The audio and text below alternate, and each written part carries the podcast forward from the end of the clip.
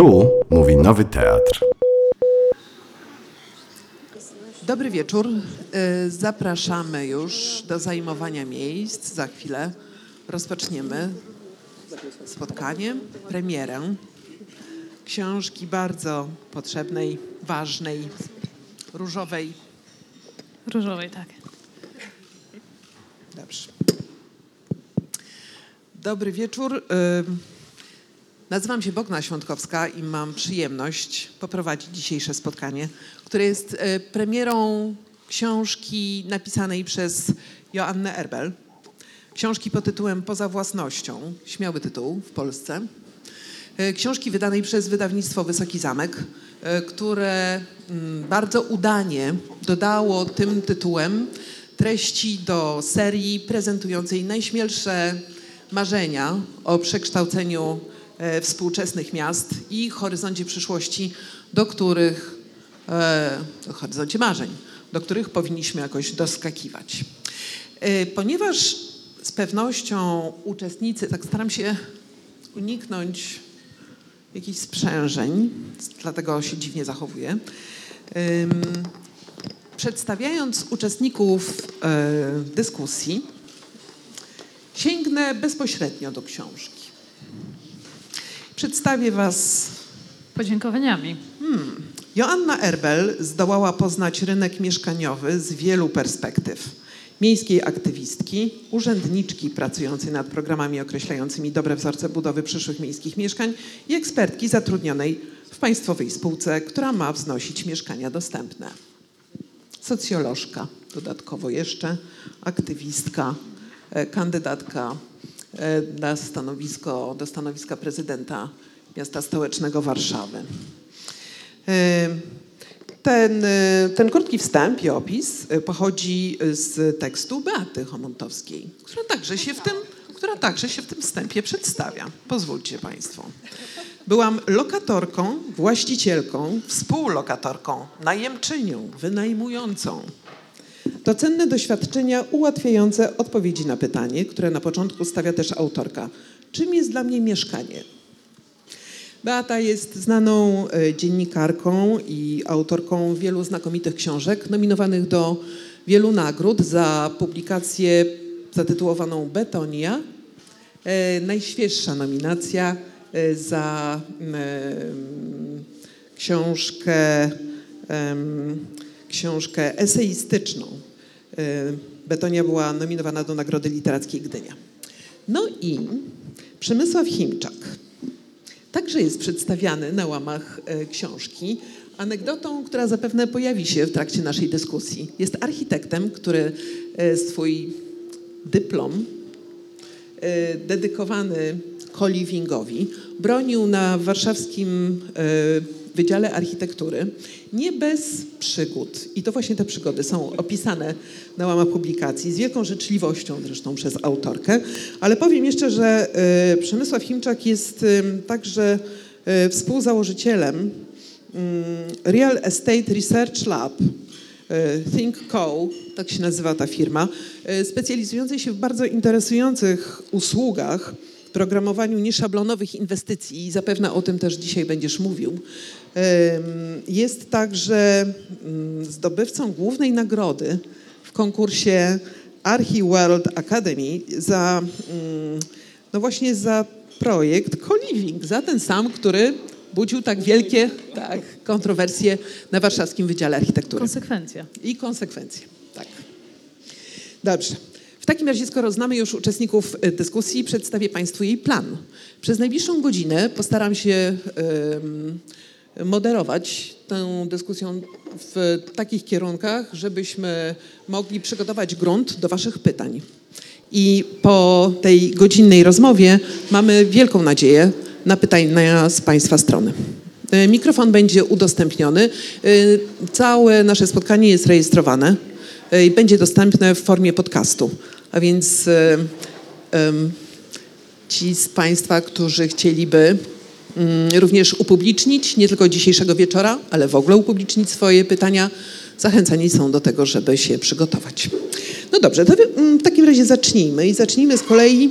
te tego rodzaju spotkania, spotkania promujące książki, które są premierami książek, one się mm, zamieniają w taki rytuał. Spotykają się sympatycy, kibicujący, kibice, y, znawcy i eksperci, y, którzy mają ogromną wiedzę zazwyczaj na temat autora, autorki, bądź też tematu przedstawionego w książce, ale y, współdzielą jeden mm, taki stan dość przeszkadzający w debacie na temat książki jako takiej.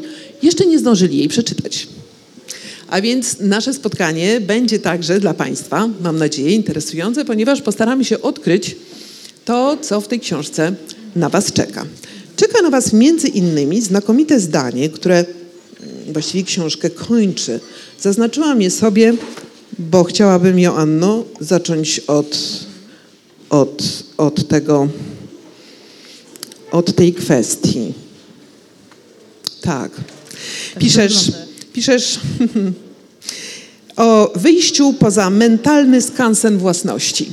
Wiele y, wywiadów, których udzieliłaś już y, przed naszym spotkaniem w sprawie tej książki, zaczyna się od pytania właśnie o te mentalne przeszkody przesz- przeszkadzające Polakom porzucić przywiązanie do zakupu mieszkań, tego fetysza, jakim jest posiadanie mieszkania.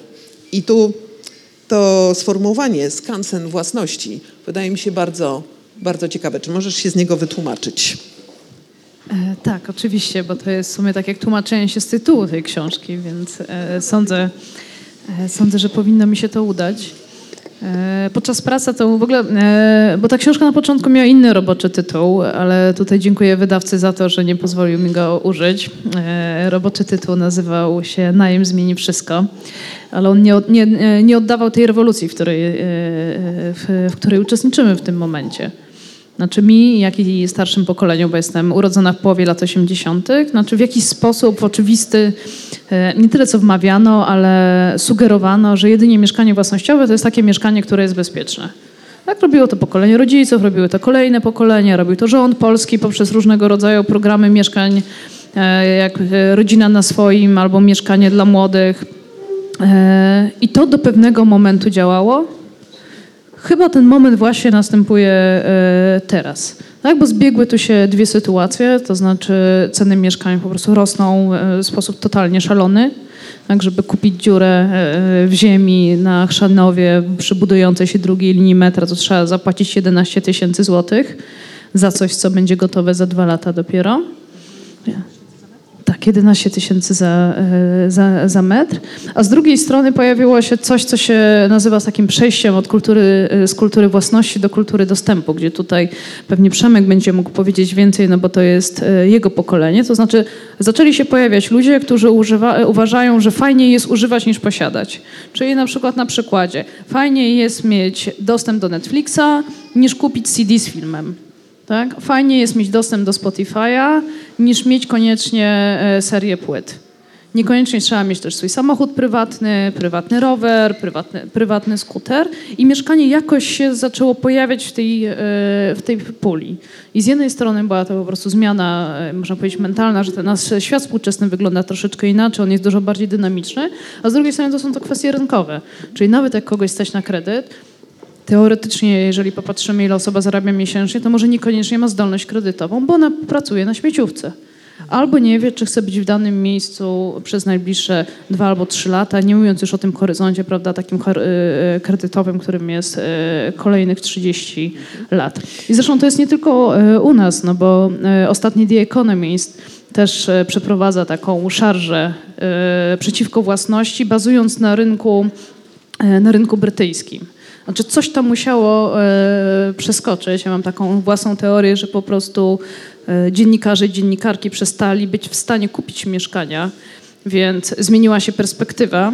Tak samo w, w Polsce e, jest jeden magazyn, który konsekwentnie prowadzi taką kampanię prowłasnościową i jest to magazyn Noise, gdzie ze swoim wspaniałym cyklem, który bardzo wam tu wszystkim po, polecam na takim sexy tytule na wynajmie, który pokazuje, że e, osoby, które prowadzą ten e, cykl, czyli Oliwia Wozątła i Michał Bachowski, mówią, chcemy wynajmować w dobrym standardzie. Nie, nie chcemy kupować. Tak? Chcemy móc wynająć długoterminowo i żyć w, w przestrzeni, gdzie są po prostu białe ściany, a nie koniecznie po prostu kupić na kredyt mieszkanie w, w standardzie deweloperskim, w miejscu, do którego nie będziemy w stanie wrócić e, po imprezie i które nas zwiąże z jednym miastem, e, z jednym miejscem i z jedną też strategią życiową, jeżeli chodzi o pracę na, e, na kolejne lata.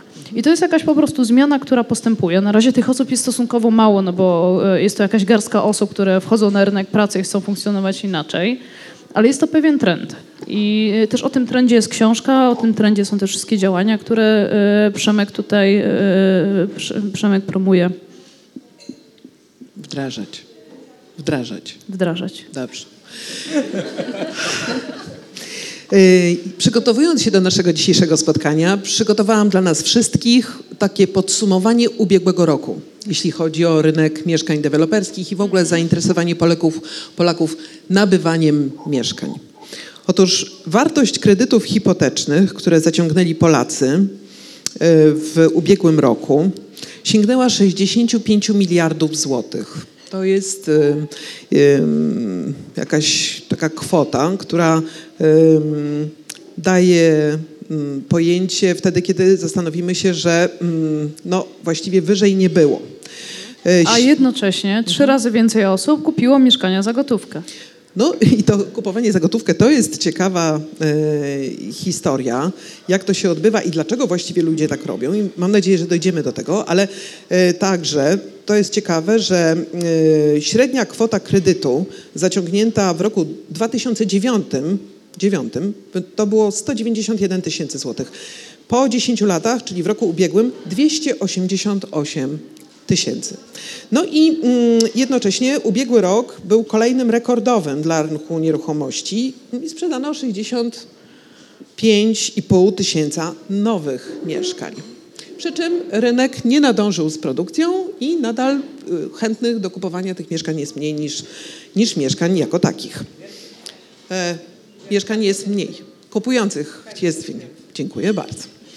E, I teraz średnie ceny za metr kwadratowy właściwie w całej Polsce poszły w górę. Czyli wygląda na to, że Polaków ogarnął jakiś szał kupowania tych mieszkań. E, Co jest interesujące w tym zjawisku, to to, że ono jakoś maniakalnie przybiera na sile. I kiedy rozmawiamy o e, rynku nieruchomości, zawsze pojawia się ten czynnik psychologiczny że y, rozmawiając nawet od strony ekonomicznej, lądujemy w psychologii, w jakichś takich zachowaniach grupowych, y, bądź też indywidualnych, które jednak odwołują się do naszego samopoczucia. Jedną z interesujących, y, y, jednym z interesujących wątków, które odnalazłam czytając nie artykuły na temat y, rynku nieruchomości, ale komentarze pod nimi, jest y, właśnie taki wątek psychologiczny, że ten, ta konieczność kupowania mieszkań jest związana z niepewnością, z ogromnym poczuciem niepewności i jednocześnie wielkim brakiem zaufania do pieniądza jako siły nabywczej, które może przetrwać kolejne lata. Chciałabym, żebyście trochę o tej psychologii e, w tej chwili mm, e, powiedzieli, dlatego że ona e, wydaje się być tutaj za każdym razem kluczowym elementem. I e, Przemku, jak tobie się wydaje, masz e, e, doświadczenie z kontakty również z firmami, które zajmują się inwestycjami. Jak te nastroje psychologiczne właśnie rynku polskiego są odbierane i interpretowane przez biznes? Dobre pytanie. Mogę powiedzieć tak, że dzisiaj rozmawiając z deweloperami, ci deweloperzy w ogóle, w ogóle nie zwracają na to uwagi. Tak naprawdę wszystko idzie. Idzie wszystko od ręki, idzie wszystko za gotówkę, idzie wszystko zanim oni zdążą do końca wyrzucić ogłoszenie i tak naprawdę oni w ogóle tego nie analizują. Nie myślą, co będziemy robili za jakiś czas, w jaki sposób. Yy, Tak naprawdę okazuje się, że czasami głównym problemem, jak się spotykamy, to jest to, w jaki sposób nadążyć za sprzedażą tych mieszkań, bo nagle się okazuje, że mają mniej sprzedawców niż są w stanie obsłużyć ludzi. E, Więc to jest problem dzisiaj, y, dzisiejszych warszawskich deweloperów i to są problemy deweloperów zarówno tych budujących w centrum, jak i tych, którzy często budują na dalekich Bielanach. Y, Idzie naprawdę czasami już szukają coraz, coraz dalej ludzie, dalej te mieszkania idą od ręki. Więc y, bardziej bym powiedział, że to jest coś, co my dzisiaj zauważamy, gdzie możemy właśnie dyskutować, że zmieniają się te różne podejścia, ale jest to coś, co jeszcze na rynek sam sobie nie wpływa, bo on ma zbyt dużą płynność i tak naprawdę oni w żaden sposób dzisiaj nie odczuwają tego, czy mówimy, że na przykład ludzie zastanawiają się nad wynajmem, czy szukają innych form. Tego rynek dzisiaj nie widzi jeszcze. Czyli takiej wrażliwości również nie potrzebuje, bo nie ma problemu z upłynnianiem Zacznie szybko oferty. potrzebować, jak y, oferta przestanie schodzić. Czyli pierwszy moment, kiedy te mieszkania zaczną stać, albo kiedy zaczną iść gorzej i się okaże, że gdzieś to spowalnia, no to wtedy będzie wszyscy wielkie zdziwienie pod tym, co się dzieje, co zrobić, żeby te mieszkania zeszły. Zadaję wam te pytania z tego powodu, że y, wydaje się, że status quo w Polsce, jeśli chodzi o rynek nieruchomości, jest bardzo silne. Przełamanie tego przyzwyczajenia, lęków, fobii, jakkolwiek by tego nie nazwać, jest tak silne, przyzwyczajeń, również nawyków, że mm, ten moment przełamania to jest główna rzecz, której szukałam w Twojej książce, Janno. Muszę powiedzieć, że jestem pod wrażeniem tego, jak e, świetnie ją napisałaś, E, jak e, wszystkie te ogromne obszary wiedzy i doświadczenia, które zdobyłaś w rozmaitych swoich sytuacjach życiowych, potrafiłaś mm, w umiejętny sposób przekuć na mm, wiedzę, która w dodatku kończy się pytaniami o przyszłość. Dlatego, że zapewne y, także wszyscy z Państwa uczestniczyliście wielokrotnie w dyskusjach dotyczących tego, no, co się dzieje z, z mieszkaniami, jak można byłoby to zmienić. I właściwie nie pojawia się tam taki plan progresywny Mieszkania Plus. E, Pewnie będziesz chciała omówić w swoim wystąpieniu za chwileczkę, ale nie pojawi się taki e, plan progresywny, który mógłby systemowo zmienić tę sytuację. Czyli to widać także w wywiadach, których udzieliłaś, że rozmawia się raczej o obecnej sytuacji, o tym, jak jest, co do niej doprowadziło, e, jak możemy ją opisać, jakie są te cyfry, które przed chwilą przytoczyłam. Kręcimy się właściwie wokół opisania czegoś, co już w tej chwili istnieje. Tu Beatę poproszę o włączenie się, dlatego że y, mm, różnego rodzaju zjawiska dotyczące głodu na rynku mieszkaniowym i ich deficytu nie są ani sprawą nową, ani nie- wcześniej nieobecną w historii ludzkości. E, Znakomicie to opisałaś w wielu swoich tekstach, a także w, książkach.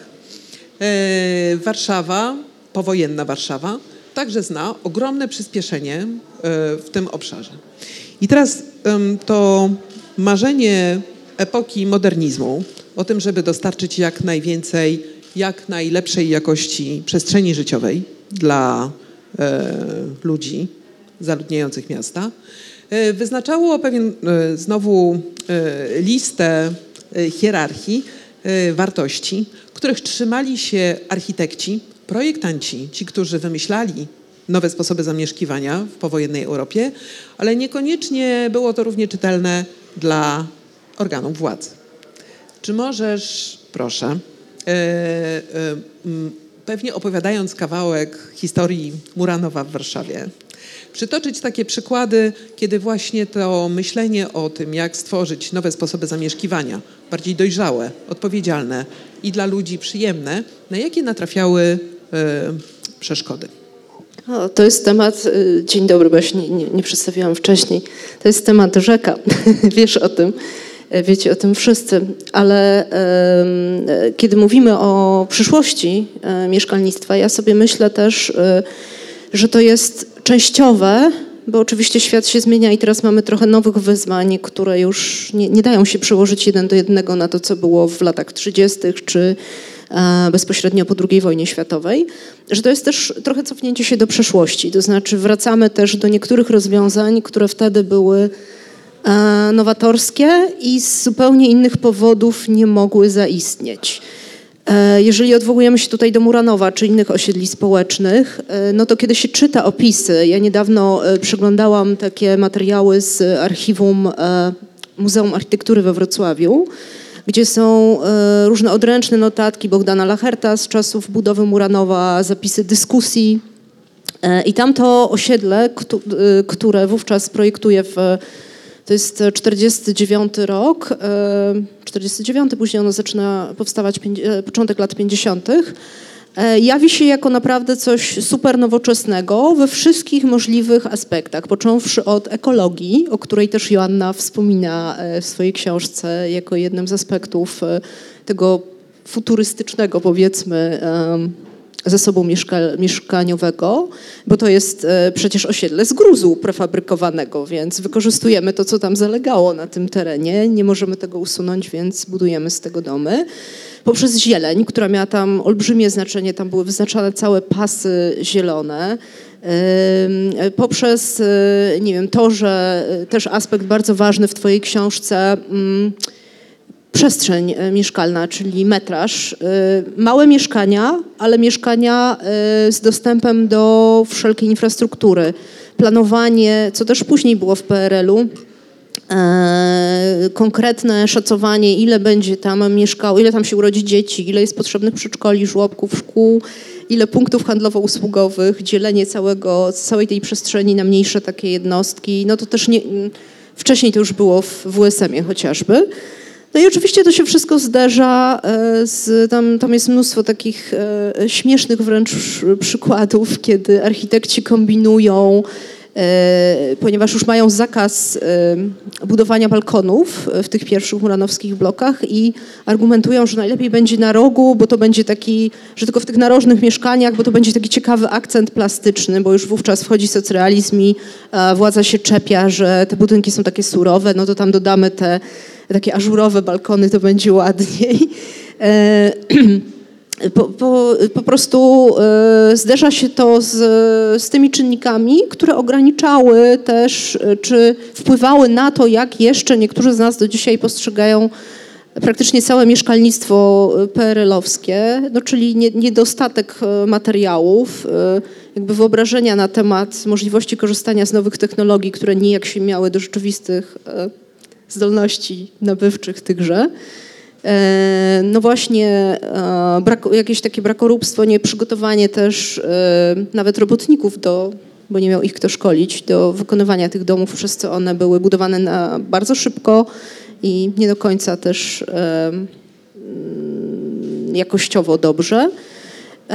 No oczywiście te trendy estetyczne, ale też oszczędności, oszczędności, które już wówczas e, wchodzą w życie i powodują, że to wszystko, e, na przykład kolonia, która pierwotnie była szacowana, nie wiem, tam dla, teraz strzelam, nie pamiętam tego dokładnie, powiedzmy dla 10 tysięcy mieszkańców nagle rośnie do 30 tysięcy mieszkańców i trzeba na tym obszarze zmieścić, e, oczywiście upchać więcej mieszkań na jednej kondygnacji, i zbudować budynki bliżej siebie. Ta perspektywa znajomości tego, co się wydarzyło w przeszłości, jest o tyle e, ważna, że do wyobrażenia sobie tego, co ma się wydarzyć, w jaki sposób powinniśmy zarządzić tym wyzwaniem, jakim jest obszar mieszkań. Jednak wiedza o tym, e, o doświadczeniach przeszłych pokoleń, tych bliskich i tych dalszych, jest absolutnie niezbędna. I teraz, jeżeli umówimy się, że na chwileczkę, zanim pewnie e, głos zabiorą e, uczestnicy dyskusji, e, zamkniemy kwestię związaną zarówno z tym, co się wydarzyło, jak i z tym, co się wydarza i spróbujmy nasze spotkanie poświęcić na rozmowę o tym, co powinno się wydarzyć. Również dlatego, że Twoja książka, Joanno, nosi tytuł, który jest wezwaniem do jednak zachowań, które nie były ani popularne, ani nie są dzisiaj nadmiernie obecne.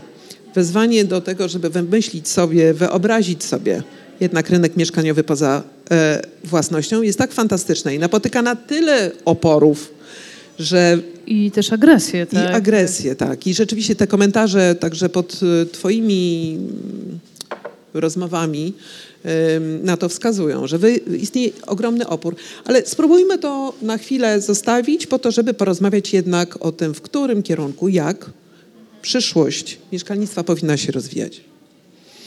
I teraz, co byście e, ze swojej perspektywy zdefiniowali jako największe i najważniejsze czynniki formujące przyszłość? Czy to będzie demografia?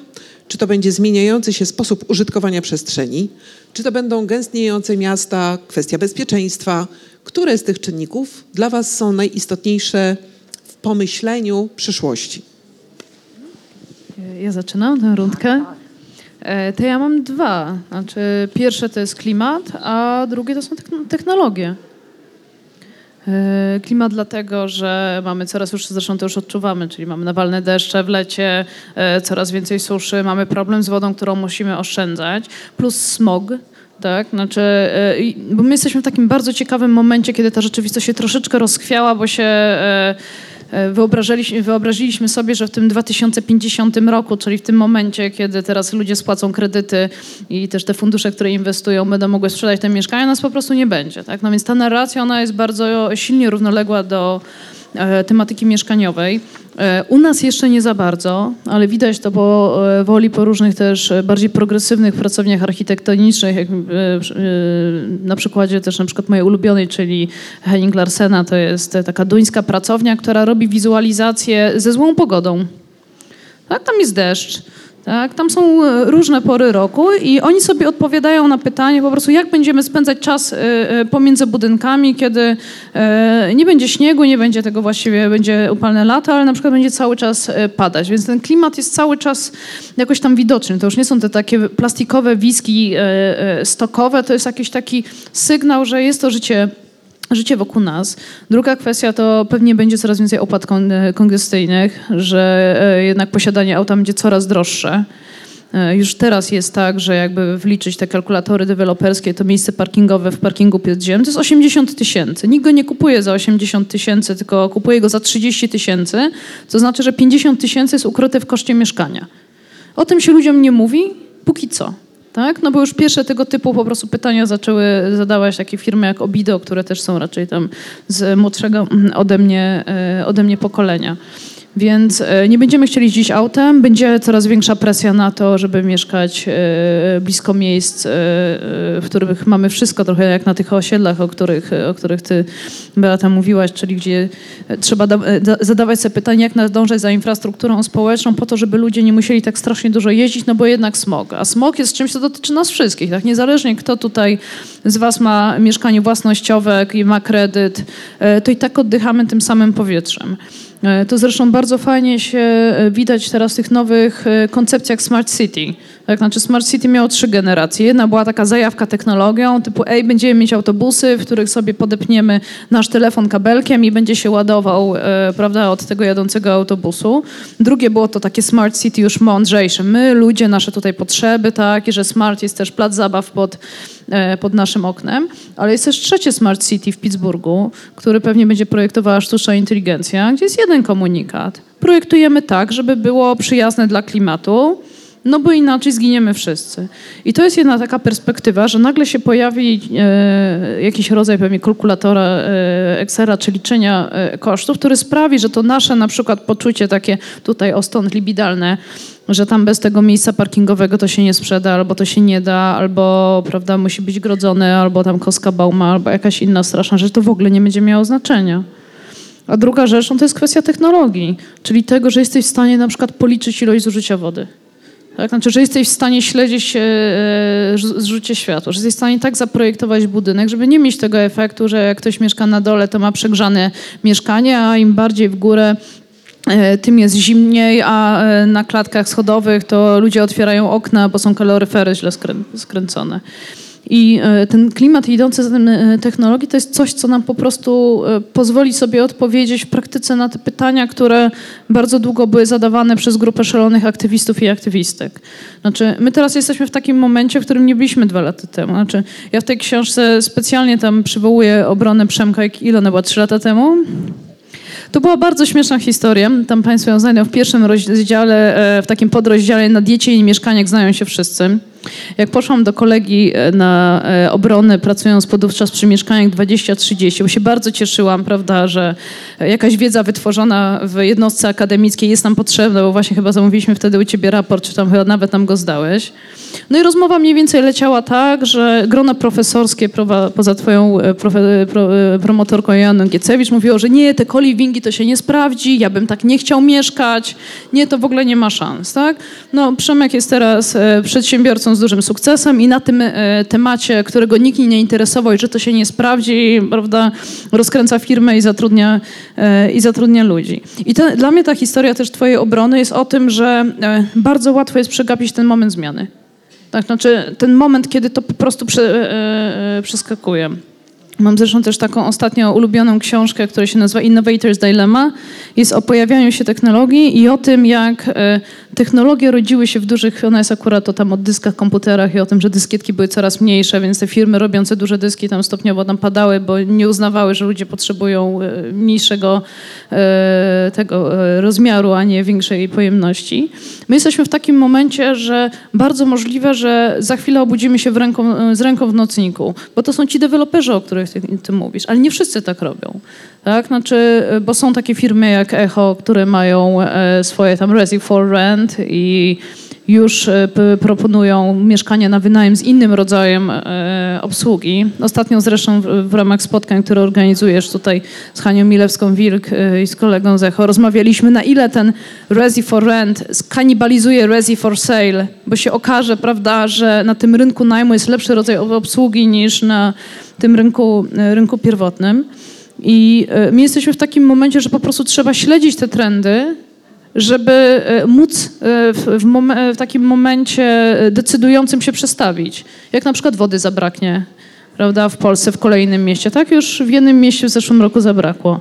Więc to są wszystkie tego typu kwestie, które wiesz, dla mnie są ciekawe, tak? Znaczy, bo jest jedna rzecz, która mnie nie interesuje i jest to mainstream.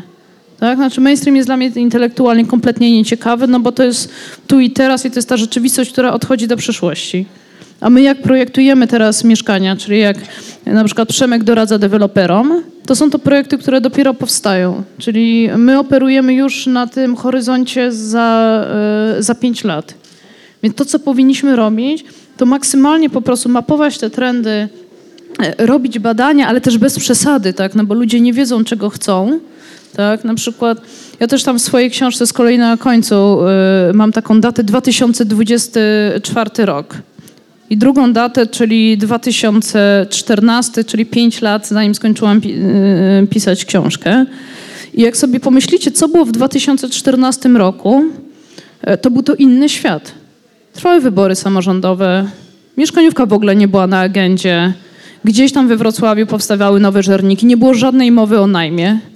Tak? Gdzieś tam pojawił się pomysł, żeby zrobić fundusz mieszkań na wynajem, czyli taki dziwny twór wymyślony przez Platformę Obywatelską dla jej mobilnej klasy średniej, no bo tak głupio mówić o mobilności zawodowej, a jednocześnie inwestować tylko w mieszkania e, na własność. Tak? Nie było hulajnóg, nie było tego wszystkiego, po prostu tych rzeczy, które dla nas są całkowicie normalne.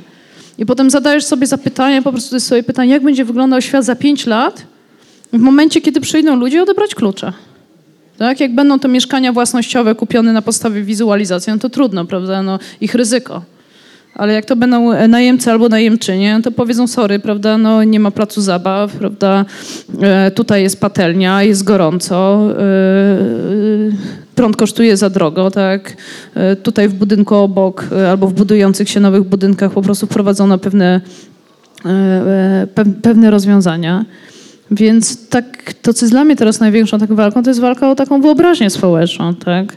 Też, y, której z jednej strony zaciągamy od, ty, od takich skrawków, które tutaj mamy, znaczy każdy coś tam czuje, prawda, co jest jakimś tam trendem, co jest, y, może by zostaje na dłużej, a z drugiej strony są z tych historii, które, do których y, Beata opisuje też w Betonii, tak? Znaczy, bo to są podobne marzenia. Tak? Właśnie, Znaczy, to są Beato. marzenia o tym, żeby mieszkać dobrze. Gdybyś ty mogła dołożyć do tych em, istotnych kwestii swoje, te, które będą kształtowały przyszłość myślenie o przyszłości. Ja myślę, że przede wszystkim zmiana stylu życia, czy w ogóle inne um, tendencje.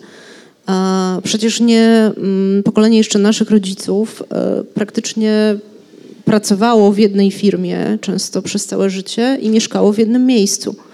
A często to było z konieczności, ale też nie było takiej mobilności, jaka jest teraz. E, Pokolenie, no moje, jestem końcówka lat 70., ale też już szczególnie te następne, czy lata 80., 90., dla nich jest normalne, dla pewnie części z Państwa, że przemieszczacie się i zmieniacie, wybieracie sobie, co chcecie. E, To nie sprzyja e, zakorzenianiu i myślę, że też to poczucie, o czym na początku Bogno mówiłaś, czyli to przywiązanie do własności, te psychologiczne aspekty, czyli ten aspekt poza inwestycyjnym, lokatą kapitału, ale bezpieczeństwa, to takie przekonanie, że mieszkanie musi być własnościowe, że tylko jak sobie kupuję, e, to wtedy się czuję bezpiecznie, to jest naprawdę moje. E, po co będę komuś płacić, też już dla nich nie ma większego znaczenia. Także zmienia się nie model rodziny, już nie ma. Są rozmaite formy związków międzyludzkich.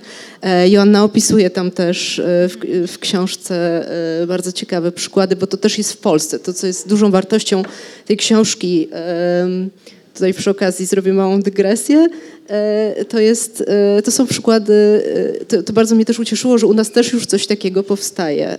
Powstają już inwestycje, które odpowiadają na te nowe potrzeby ponieważ zawsze, e, ilekroć przyjeżdżają do Warszawy mm, ludzie, których oprowadzamy z e, przyjaciółmi szlakiem architektonicznym, e, pytają się właśnie, często w innych miastach mają na przykład cały dzień poświęcony jakimś inwestycjom ekologicznym albo nowym formom mieszkalnictwa. Jest wtedy zagwostka, co im tutaj tak naprawdę pokazać. No zazwyczaj idziemy najpierw na jazdów, pokazujemy sprzeczną, właściwie no, no, ciężko. A tu okazuje się oczywiście, że trzeba byłoby się po całej Polsce przejechać. Tak, do Gdańska warto jeździć. Do Gdańska, Wrocławia. do Wrocławia, właśnie. E, że jest trochę takich przykładów.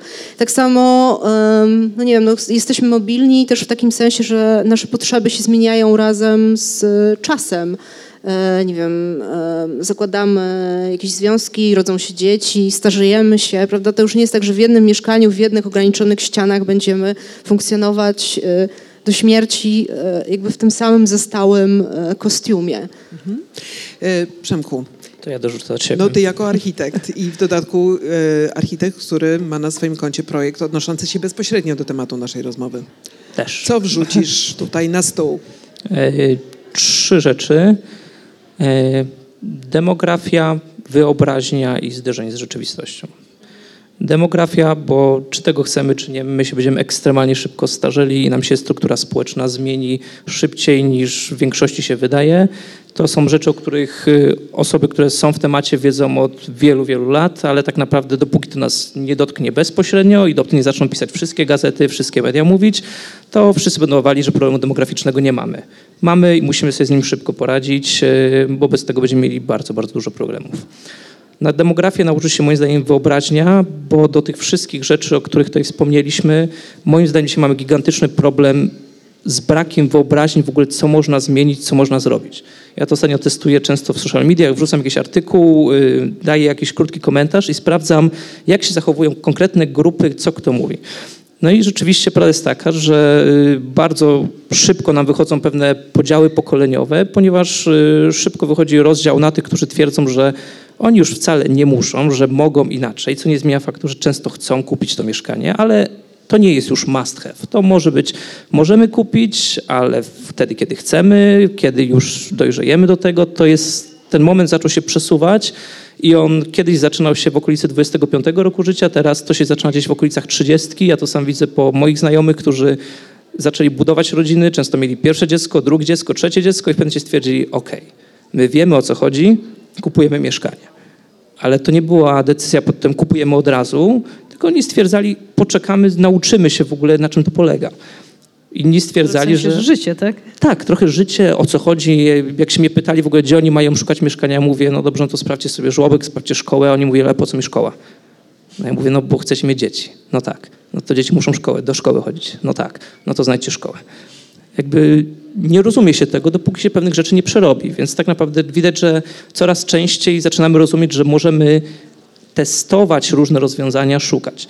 No ale to jest w dalszym ciągu jakaś mała grupa, bo tak naprawdę w większości, jak się sprawdzimy po mediach i tym, jaka jest główna narracja, to główna narracja jest taka, kupuj. Kupuj, bo szkoda oddawać pieniądze na czynsze, bo wynajmując mieszkanie, ty płacisz komuś, tylko i wyłącznie tracisz, tak? To budujesz swój kapitał społeczny, tak? To odkładasz na siebie. Ale ty też y, wspominasz często o bardzo ciekawym motywie, którym jest jednak jakaś potrzeba wspólnoty, y, przebywania w otoczeniu y, innych ludzi, z którymi możemy współdzielić nie tylko y, mm, kuchnię tak. czy łazienkę, ale także jakąś taką przypadkowość y, relacji, na których deficyt także często wskazujesz, że e, e, ten świat, który powiedzmy dla boomersów był dość gęsto utkany e, siatką wzajemnych relacji, dla najmłodszych pokoleń wygląda zupełnie inaczej i ta potrzeba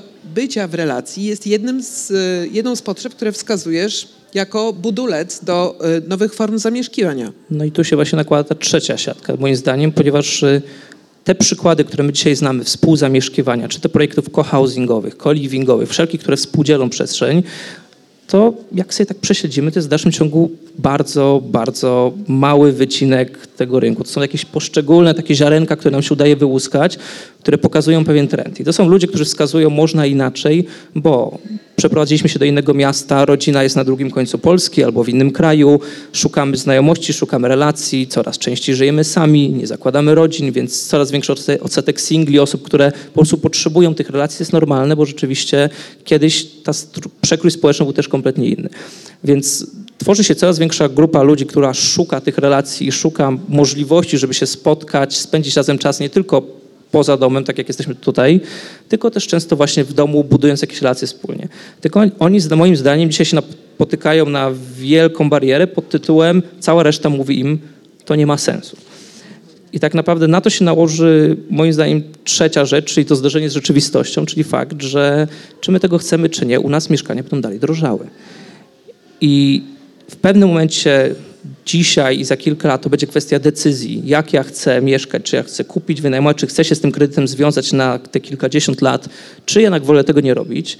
Ale my dojdziemy w końcu do tego momentu, który ma już dzisiaj Londyn, który ma Paryż, który ma Wiedeń i reszta stolic europejskich, że ludzi po prostu nie będzie stać na to mieszkanie. I wszelkie formy współzamieszkiwania, wszelkie bardzo duży, może nie popularność, ale rozwój różnych form alternatywnych wynika też z tego, że z jednej strony ludzie szukają, chcą w ten sposób mieszkać, a z drugiej strony, że nie mogą mieszkać inaczej. No dobrze, poczekajcie, to porozmawiajmy w, tej, w takim układzie trochę o tych realiach, czyli o modelach biznesowych dla nowych form zamieszkiwania. Co y, waszym zdaniem jest tutaj najistotniejszą z, znowu zmianą? Joanna, patrzę na ciebie, jesteś dyrektorką Biura Innowacji w, y, w, mm, w spółce. PFR Nieruchomości Polski się nazywa. Nie, nie, nie, nie, roz, nie rozwijamy nazwy. PFR no Nieruchomości. Dobrze. Ale ten rozwój jest tutaj wielostopniowy i wielokrotnie y, akcentowany. I teraz porozmawiajmy jak dorośli. Porozmawialiśmy już o ideach, porozmawialiśmy o tym, co fajnie byłoby dostrzegać, ale jak to zrobić?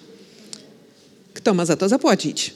Czy odpowiedzialność leży na samorządach i na E, no na przykład tutaj nie, rządzie, na tak, na państwie, czy też powinny być to inicjatywy oddolne, wiem, e, jakieś samorzutne e, reakcje na zaistniałą sytuację obywateli, tak jak to często bywa w przytaczanych przykładach z Austrii czy ze Szwajcarii. Jak to ma się wydarzyć? I tak, i tak, i tak, i tak. tak? Ja oczywiście mogłabym powiedzieć, że Mieszkanie Plus jest odpowiedzią na lukę czynszową, prawda, w której jest 40% osób, które są za bogate na komunalne, a za mało zamożone na kredyt. No ale to byłoby za proste, tak? Znaczy, bo e, dużym takim mankamentem tej naszej dyskusji jest to, że koncentrujemy się na kolejnych narzędziach, coś tam sobie upatrujemy, tak? Na przykład przez lata sobie ruchy lokatorskie upatrzyły e, mieszkania komunalne, pomijając to 40% prawda, ludzi, którzy nie są w stanie się utrzymać w miastach i często też dojeżdżają że to, czego my potrzebujemy, to tak naprawdę takiej bardziej kompleksowej debaty. Dlatego też, e, też w tej swojej książce podbijam taką liczbę, którą podaje UN E, habitat, e, czyli 30%. Tak, 30% to jest mniej więcej taki procent naszego dochodu rozporządzalnego, czyli tyle, ile mamy miesięcznie na koncie. E, nie powinniśmy płacić więcej za mieszkanie. Tak? I dopiero zaczynając od tego, jesteśmy w stanie sobie odpowiedzieć, kto powinien to budować, na jakich zasadach. Tak? Część osób będzie musiało mieszkać w mieszkaniach komunalnych i mieszkaniach o czynszu socjalnym, no i po prostu ich nie stać. Tak? Bo są na rentach, emeryturach, są w trudnych sytuacjach, rodziny wielodzietne. Część z nich będzie mieszkało w mieszkaniach budowanych przez TBS-y. To mogą być nowe TBS-y, ale to mogą być TBS-y, które e, prowadzą projekty rewitalizacyjne. Tak? Zresztą tutaj obecny profesor Bryggs, profesor Anną Szylongowską nam e, w raporcie do mieszkań 2030 sugerował, budowali taki rodzaj czegoś, co było taki, trochę to było partnerstwem publiczno-prywatnym, a de facto to było współpracą e, samorządu z TBS-em, z innymi inwestorami, po to, żeby tworzyć e, miks i wyremontować kamienice w centrum miasta, których to remont jest potwornie drogi, ale z drugiej strony całą infrastrukturę mamy na miejscu. Gdzieś tam jeszcze e, przy tym wszystkim jest Mieszkanie Plus, czyli takie koło zamachowe, które zostało uruchomione przez państwo. I to de facto tak naprawdę uruchomiło tą wajchę w ogóle myślenia o najmie jako o czymś, co jest taką realną, e, realną alternatywą. Tylko nic się nie zdarzy, póki nie będzie konsensusu odnośnie tego, że my naprawdę jesteśmy w strasznie trudnej sytuacji. Tak? Znaczy, kolejne pokolenia wchodzące na rynek, na rynek pracy, zarabiające w sposób przeciętny, nie będą w stanie y, pon- y, powtórzyć strategii ludzi, którzy są od nich 10-20 lat, y, y, 20 lat starsi. Dobrze. Znaczy, i, i, Czyli ale jest to wiesz, konieczność po prostu. tak, no ale ja mówię o tym, że musi być jakiś, jakiś rodzaj politycznej konieczności.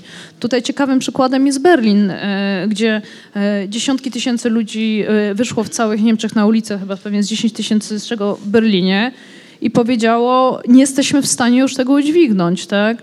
Spółki, które zostały sprywatyzowane, zarabiają za bardzo, za bardzo nas cisną, tak? skomunalizujcie je czy tam zrekomunalizujcie je de facto, bo to w przypadku wielu tak było. E, No i tam rząd landowy powiedział, e, spokojnie, nie, nie, nie denerwujcie się tak bardzo, tak, wprowadzimy tam tutaj blokadę czynszu na te podmioty, których są 3000, które mają spółki, które mają 3000 mie- e, mieszkań i więcej. U nas nie można tego zrobić, bo nie ma takich podmiotów. Tak? Ale jednocześnie jest jakiś e, rodzaj problemu. Znaczy, E, Często się mówi tak, że mieszkania są drogie, jak się posłucha e, kolegów i koleżanek z rynku deweloperskiego, bo tak, bo prawo jest nie takie, bo nie ma dostępu do gruntów, bo tutaj roszczenia, bo tutaj siamto. Tak, znaczy... E, oczywiście, znaczy to wszystko jest jakoś tam, prawda, trzeba prawo naprawiać, tak, można robić jakieś tam nakładki, ale to, że nie jest to rozwiązywane, wynika z tego, że po prostu nikomu na tym tak naprawdę nie zależy, tak, no bo e, ile jest osób, e, które można, mogą dostać mieszkanie w ramach rządowego programu, czy tam samorządowego programu zwłaszcza, tak, ile po prostu tysięcy złotych trzeba zainwestować w coś, mówiąc zupełnie pragmatycznie, jeden głos, tak, lepiej żłobki, jak jesteśmy w mieście, gdzie prezydent tego miasta stanął na głowie i dostarczył 5 tysięcy, miesz- 5 tysięcy miejsc e, w żłobkach w sytuacji, kiedy to nie było możliwe. A jednocześnie inny postulat wyborczy, czyli 1500 mieszkań w realizacji od tego roku, e, to już może się dopominać, bo to od 2020 miało być, w, w budowie chyba tam zresztą oni napisali, to, te, to tego w ogóle, e, w ogóle nie ma. I cały czas się słucha po prostu tych pretekstów, że tu się nie bada, tu trudności gruntowe, tutaj coś tam, prawda, tu roszczenia. A co to za problem zrobić jakiś rodzaj, rodzaj pomocy z jakąś fundacją typu Habitat for Humanity na trzy lata uruchomić pustostany w tych na przykład tutaj kamienicach dookoła, pod którymi są roszczenia? Żaden, tak? Tylko musi być po prostu priorytet na dostarczanie dostępnych cenowo mieszkań w centrum miasta, jest dużo rodzajów fajnych projektów, jak na przykład projekt Biura Architektury tutaj warszawskiego, osiedla Warszawy. Kilka świetnych działek. Port Żerański, FSO Żerań, e, okolice starej fabryki Świdry, to tam jak się dzie- jedzie tam e, mostem północnym i po prawej są takie haszczory i tam w ogóle tam taki trochę postindustrialny klimat, no to tam jest tam, jest tam kilkadziesiąt hektarów. No i co? I nic, tak? Odbyły sobie warsztaty, odbyły się warsztaty i nikt nie podjął tej decyzji odnośnie tego, że wszystkie ręce na pokład i wyjaśniamy wszystkie wątpliwości. I że nie ma takiej sytuacji, że biuro powie jakieś mienia, o, a tu są roszczenia, to jest skomplikowana sytuacja. Bo nikt tego nie wymusza. Tak, albo że nie ma pieniędzy. Są pieniądze. Tak, znaczy, tylko trzeba myśleć w sposób, e, w sposób postępowy. I chyba jedynym miastem, które de facto to robi, to jest Wrocław, który zainwestował w te nowe żerniki na takim modelu stricte komercyjnym, czyli e, na modelu, że Dudkiewicz podjął niepopularną decyzję, że wszystkie pieniądze, czy większość pieniędzy na remonty e, infrastruktury e, zostanie przerzuconych na pustą działkę niedaleko za miastem, tylko w, w dostępie, tam tramwaj jeździ, więc to nie jest daleko za miastem, prawda? No, za obwodnicą, ale w dostępie transportu e, publicznego i zrobił coś, co jest niewyobrażalne w Polsce, to znaczy podciągnął lampy tam, gdzie nie ma jeszcze domów. I zaplanował coś po prostu z głową. My żyjemy w kraju, to zresztą e, było taką moją ciągłą frustracją, jak pracowałam w strukturach e, w strukturach miasta i rozmawiałam z miejskimi urzędnikami, którzy uważali, że nie ma co planować szkoły na działce, na której jeszcze nie ma mieszkań, bo nie wiadomo, czy te mieszkania tam się pojawią. A jak się zaplanuje tą szkołę i się wyda jakieś pieniądze, to będzie niegospodarność. I że to jest nienormalne, no bo normalne jest to, że się buduje osiedle, potem samorząd za grube miliony odkupuje działkę, E, po wielu latach protestów mieszkanek i mieszkańców i mniej więcej po 10 albo 5 latach po pojawieniu się pierwszych budynków wreszcie jest jakaś infrastruktura społeczna. Tak, to jest normalne. Wiesz, i, e, i ta, tak może być, znaczy, bo jakoś my uważamy, że no dobra, trudno, prawda, no, no nie oszczędzają nasze pieniądze, prawda, podejmując te wszystkie złe e, decyzje, tak, mieszkanie jest czymś, co jest dobrem, dobrem prywatnym, tak, albo jest czymś, co dotyczy garstki osób albo tym, że ludzie sobie pokupywali mieszkania e, na kredyt deweloperski i uważają, że działka miejska pomiędzy budynkami w oczywisty sposób nie może być dla, na mieszkania na dostępny cenowo wynajem, bo to sprawi, że ich strategia życiowa nie będzie uznana za jakąś tam naj, najbardziej, najbardziej sensowną i że tam najlepiej powinien być park. Znaczy, w ogóle te priorytety są w ogóle źle, e, źle poustawiane. Znaczy priorytetem powinno być to, żeby dostarczyć jak największej liczby mieszkań dostępnych cenowo, jak najbliżej miasta i mądrze dogęszczać. Przepraszam, ja wejdę w słowo, bo y, nawiązałeś do Berlina i wydaje mi się, że to jest świetny przykład, który pokazuje, czemu tam pewne rzeczy można zrobić, a u nas ciągle to nie idzie. Ponieważ tam mamy połowę miasta, która wynajmuje mieszkania, która czuje wszelkie zwyżki czynszów, czu, która czuje, że ich to uderza po portfelu i która czuje, że ma sprawczość. Więc jeśli coś się dzieje, to ci ludzie wiedzą, że oni mogą wyjść, krzyknąć cztery razy i rządzący się zastanowią, kolejne cztery razy, czy warto stracić wyborców, czy może lepiej coś z tym tematem zrobić.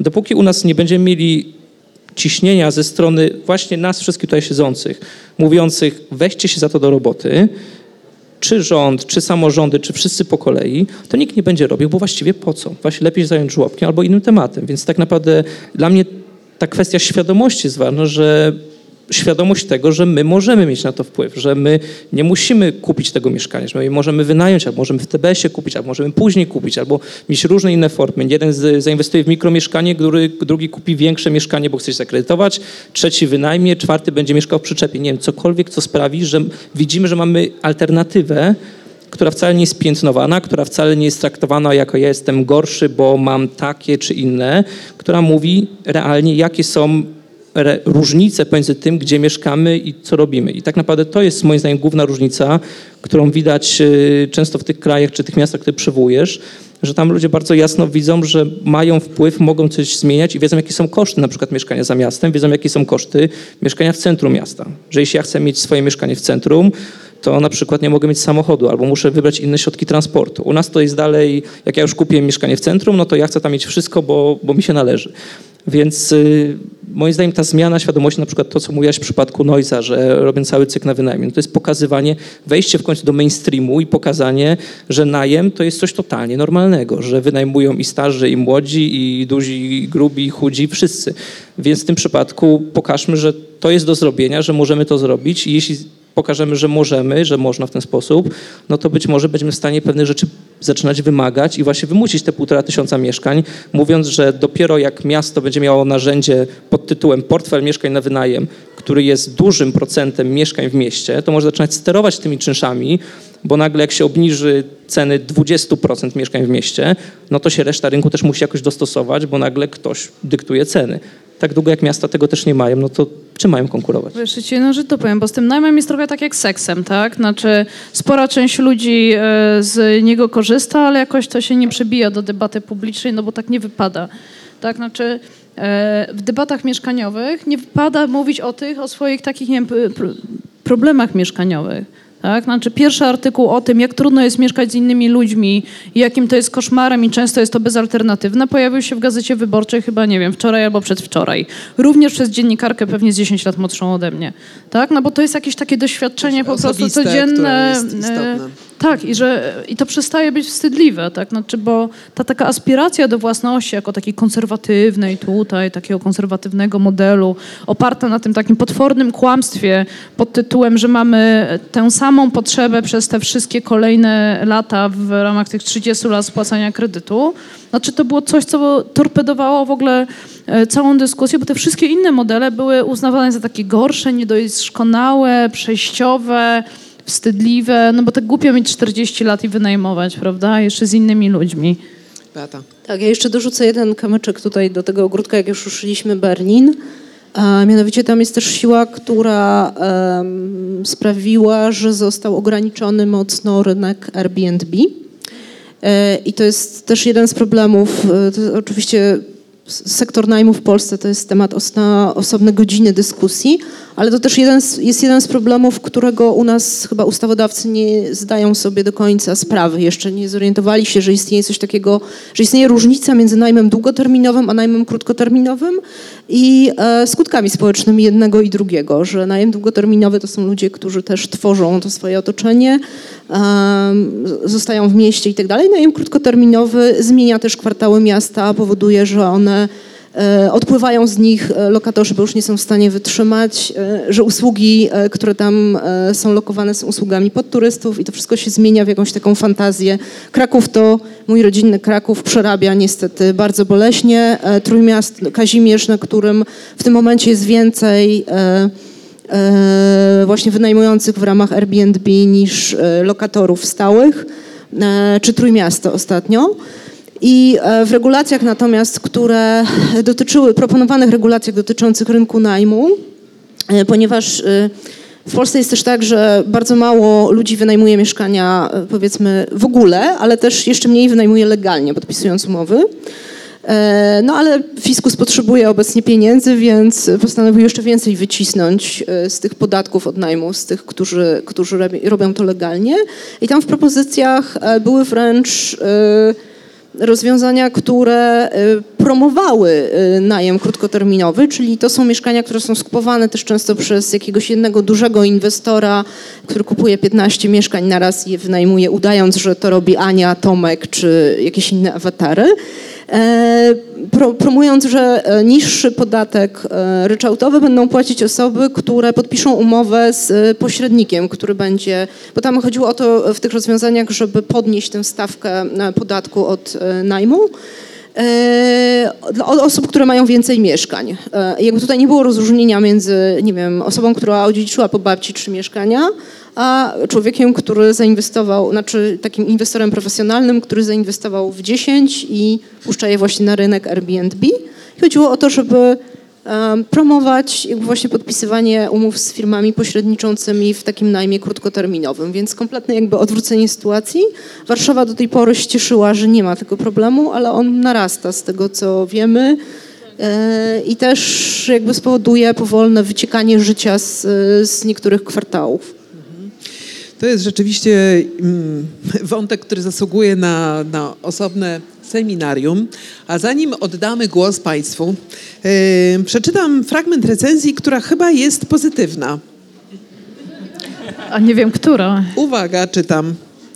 Polska lewica jest tradycyjnie mocna w teorii i lubi swe rozważania rozpinać na wysokim szczeblu ogólności. Z praktyką bywa gorzej. Na tym tle propozycja polityki mieszkaniowej autorstwa Joanny Erbel jest inna. Może zaczęła robić prawdziwą politykę? Znak zapytania. To e, dziennik Gazeta Prawna. Czy zaczęłaś robić prawdziwą politykę? Znaczy, e, wiesz, jestem e, z genotypu ruchów miejskich i z tej takiej znienawidzonej przez dyskurs polityczny w pewnym momencie narracji konkretnej, gdzie twoim punktem odniesienia jest po prostu rzeczywistość za oknem, a niekoniecznie narzędzia albo frakcja polityczna, w której jesteś. E, Ja tej strategii jestem jakoś wierna i zapłaciłam za nią bardzo dużą cenę. E, O, e, z częścią, e, część osób już ze mną nie rozmawia tak często, często, jak, często jak wcześniej. E, ale to jest na pewno ten rodzaj wiesz, polityczności, który mi jakoś tam jest bliski, tak? znaczy, bo mi się wydaje, że tak długo jak nie będziemy wychyleni e, w stronę konkretnych rozwiązań, to będziemy odbywali te takie rytualne spory. Znaczy, każdy się osadzi w tej dobrze znanej pozycji e, i niezależnie czy to będzie lewica, czy prawica, czy to będzie, nie wiem, spór pokoleniowy, to będziemy mieć takie, takie poczucie satysfakcji z tego, że coś robimy. Tak, no że się tak pokłóciliśmy na jakiś tam temat. No i co z tego wyniknie? Nic, tak? Znaczy, e, więc ja staram się szukać jakichś takich rozwiązań, które są e, raczej e, budowaniem wiedzy i próbą zbierania tych takich tych takich przebłysków przy, przyszłości, tych takich pilotaży fajnych.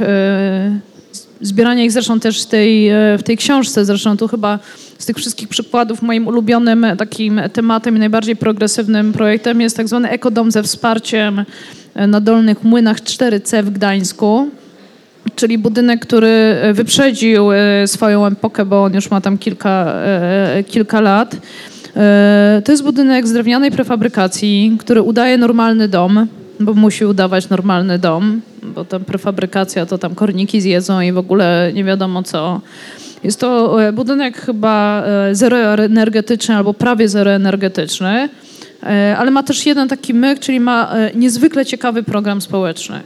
Tam jest 26 mieszkań, jedno z nich jest przeznaczone dla organizacji e, pozarządowych, a w 25 mieszkaniach mieszkają wybrane, e, e, wybrane osoby albo tam małe rodziny, bo to są małe mieszka mieszkania, tam, tam M2 maksymalnie, które znalazły się w trudnej sytuacji nie wiem, bezdomność, przemoc w rodzinie i też ci ludzie są tak wymieszani, żeby oni nie mieli tych samych współzależnień, tak, to znaczy w sensie, żeby nie mogli stra stracić swoją samą historię.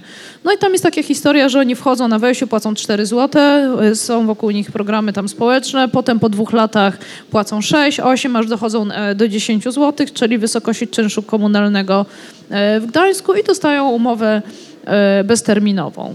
Można? Można, tak? A jeszcze do tego to jest co-living, czyli są tam dwie przestrzenie wspólne. Jedna jest taką małą salką kinową, tutaj tak jakby tutaj nasze tutaj fotele wziąć, a druga jest taką większą salą, tak jak tu Państwo siedzą i tam jest kuchnia i jakieś innego rodzaju rzeczy. I, I oni to zrobili zanim drewniana prefabrykacja stanie się modna, e, zanim Przemek zaczął pisać o kolivingach i sprzedawać je e, bogatym deweloperom, po prostu ktoś w jakimś magistracie miał na tyle determinacji, a ktoś jeszcze inny odwagi po to, żeby taki projekt przeprowadzić. I to, co mi się wydaje jest naszym jakimś takim obowiązkiem, to śledzić te projekty i nie robić e, tego, co niestety my bardzo często robimy w dyskusjach. E, to jest taki tryb, który ja nazywam e, mm, korektą projektową. Tak, ktoś pokazuje jakiś projekt, a cała reszta się pastwi. Tak, no bo tak, tak nam robiono w szkole tu źle, tu źle, tu źle, nie, to się nie uda, to bez sensu. Ja bym tak nie zrobiła. Tak, ale ja w takich debatach, ja na takiej debacie brałam udział, ona chyba zresztą też jest przy, e, e, przywołana w tej książce, to było w Szczecinie e, ponad rok temu na festiwalu architektury, gdzie byłam ja, Zbyszek Maćko z Żernikami, Wojtek Kotecki o Warszawskiej Dzielnicy Społecznej, ja wtedy opowiadałam o Nowych Jeziorkach, czyli o Mieszkaniu Plus. No i ktoś się pyta tutaj, taka osoba, która wie, jak powinno być słusznie, Pyta się tego Zbyszka, mówi, a dlaczego na tych nowych wyżernikach nie ma najmu? No wtedy jeszcze nie było, teraz już jest, tak? To minęło półtora roku, już jest. Dlaczego w ogóle wy to tak zaprojektowaliście tylko przed, pod deweloperów? Dlaczego ten projekt jest taki zły, tak? Znaczy, no więc Zbyszek mówił, że w 2014 roku, jak to wymyśliliśmy, nie było ani funduszy dla TBS-ów, ani w ogóle nie było żadnego mieszkania plus. Więc po prostu graliśmy e, tymi kartami, które mieliśmy. Potem tam do e, Wojtka Koteckiego też podobna tam zasada, tam była Warszawska Dzielnica Społeczna, to jest akurat e, grunt na działce miejskiej, który też ma pewien konkretny kontekst. Tak, to jest to spółki miejskiej. Teraz akurat tam są, roszczenia się pojawiły. Im bardziej było zainteresowanie projektem, tym bardziej te roszczenia się pojawiały oczywiście. Ja z kolei miałam ataki, dlaczego na przykład na działce, na której ma powstać Mieszkanie Plus, nie ma, nie ma miksu i nie ma też e, deweloperów prywatnych. Tak? I na przykład nikt nie zadał sobie te pytania, po prostu e, gdzie jest ten punkt docelowy, do którego chcemy dojść i w jakim stopniu te projekty nas do tego, e, e, do tego, do tego doprowadzają. Albo na przykład ile wysiłku musiały dokonać wszystkie osoby, które pracowały nad tymi projektami, żeby stworzyć coś, co zbliża się do pewnego takiego platońskiego, prawda, ideału wymarzonego osiedla z dwudziestolecia, prawda, XXI wieku tylko cały czas, znaczy my jesteśmy dla siebie strasznie okrutni. I, no to zaraz e, kolejna fala okrucieństwa na pewno na wejdzie ze strony publiczności. I mówię to, zanim zaczną padać pytania z sali, no właśnie. prawda? E, Bruno, no bardzo proszę, pomóż nam. E, czy ktoś z Państwa zgłasza się z pytaniem? Zachęcamy. Może być okrutnie, już słyszeliście, że jest przygotowana. Tak. Przemek też. Beata pewnie też. Dzień dobry. Y, Ja miałam przyjemność y, też brać udział w tych mieszkaniach 20-30 i chciałam zauważyć, że tutaj samorząd miał i to tam wybrzmiało, mam wrażenie, w niektórych sesjach, że ma pewne obowiązki, których po prostu nie wypełnia, na przykład ten monitor e, cen, czy, czy monitorowanie, ogłaszanie e, cen najmu. I, I myśmy nie doszli do żadnego rozwiązania tutaj. Po prostu przyszedł urzędnik, powiedział, no, no nie publikujemy.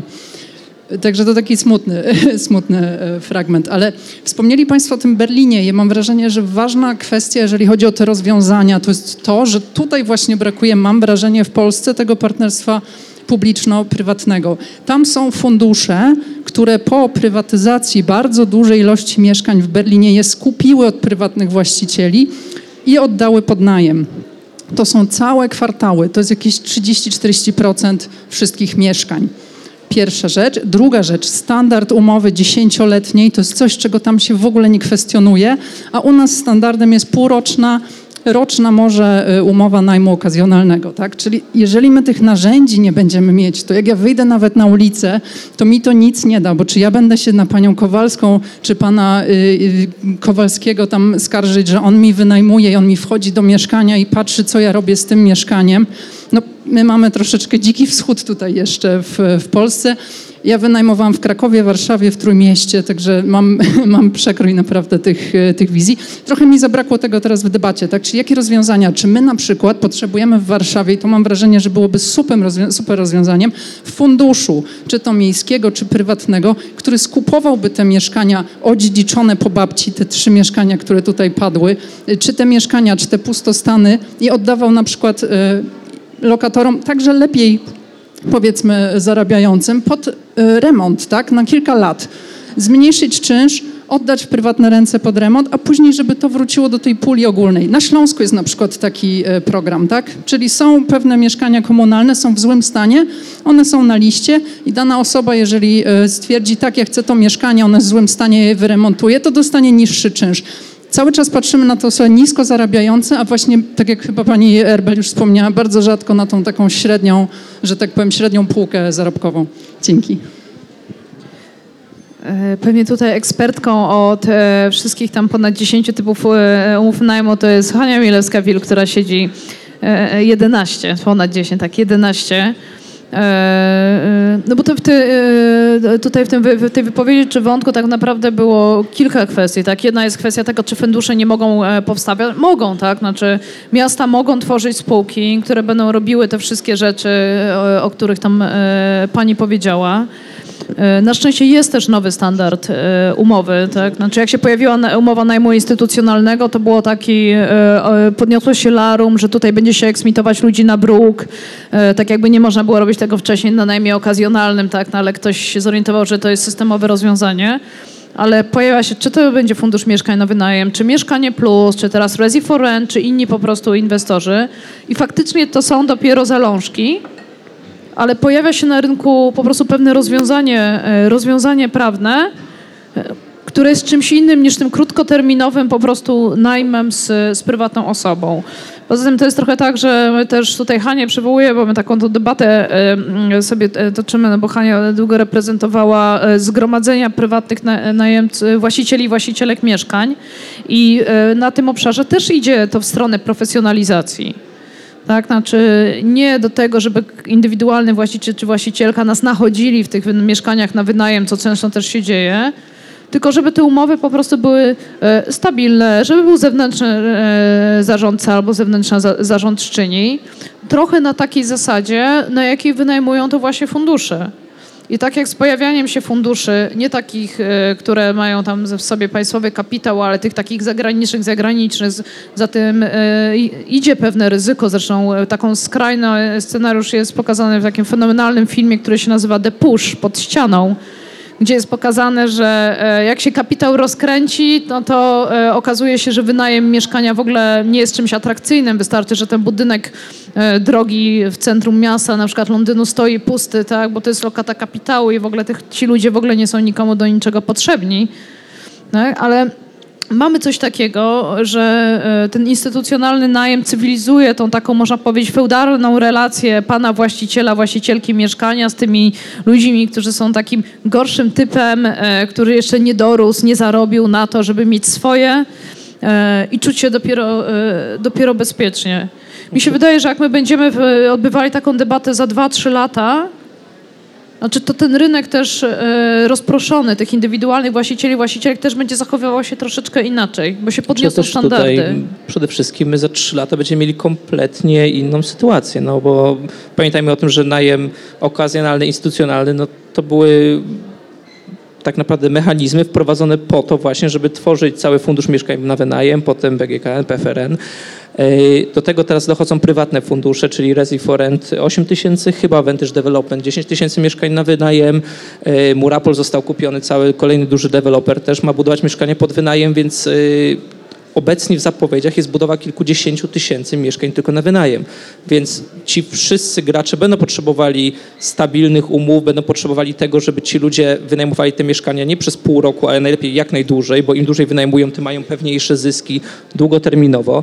Więc my będziemy teraz przechodzili bardzo szybką lekcję profesjonalizacji rynku, bo nagle się okaże, że budujemy tysiące mieszkań na wynajem, a do tego chociażby to, co się dzieje dzisiaj w mieszkaniku, mieszkańczniku i wśród prywatnych i właścicieli. Jak ktoś kupił jedno mieszkanie na wynajem, no to jeszcze mógł samemu wynajmować. Jak kupił drugie, no to stwierdzał, że jeszcze da radę. Jak kupił piąte, no to już trzeba było wynająć firmę. Są osoby, i to Hania może potwierdzić, które mają kilkadziesiąt mieszkań na wynajem, i to już są małe podmioty, które szukają kolejnej profesjonalizacji, więc my wchodzimy w kolejny etap, gdzie z jednej strony prywatni właściciele szukają opcji, z drugiej strony instytucje też będą szukały tej pewności rynku i z tej strony to też do nas przyjdzie.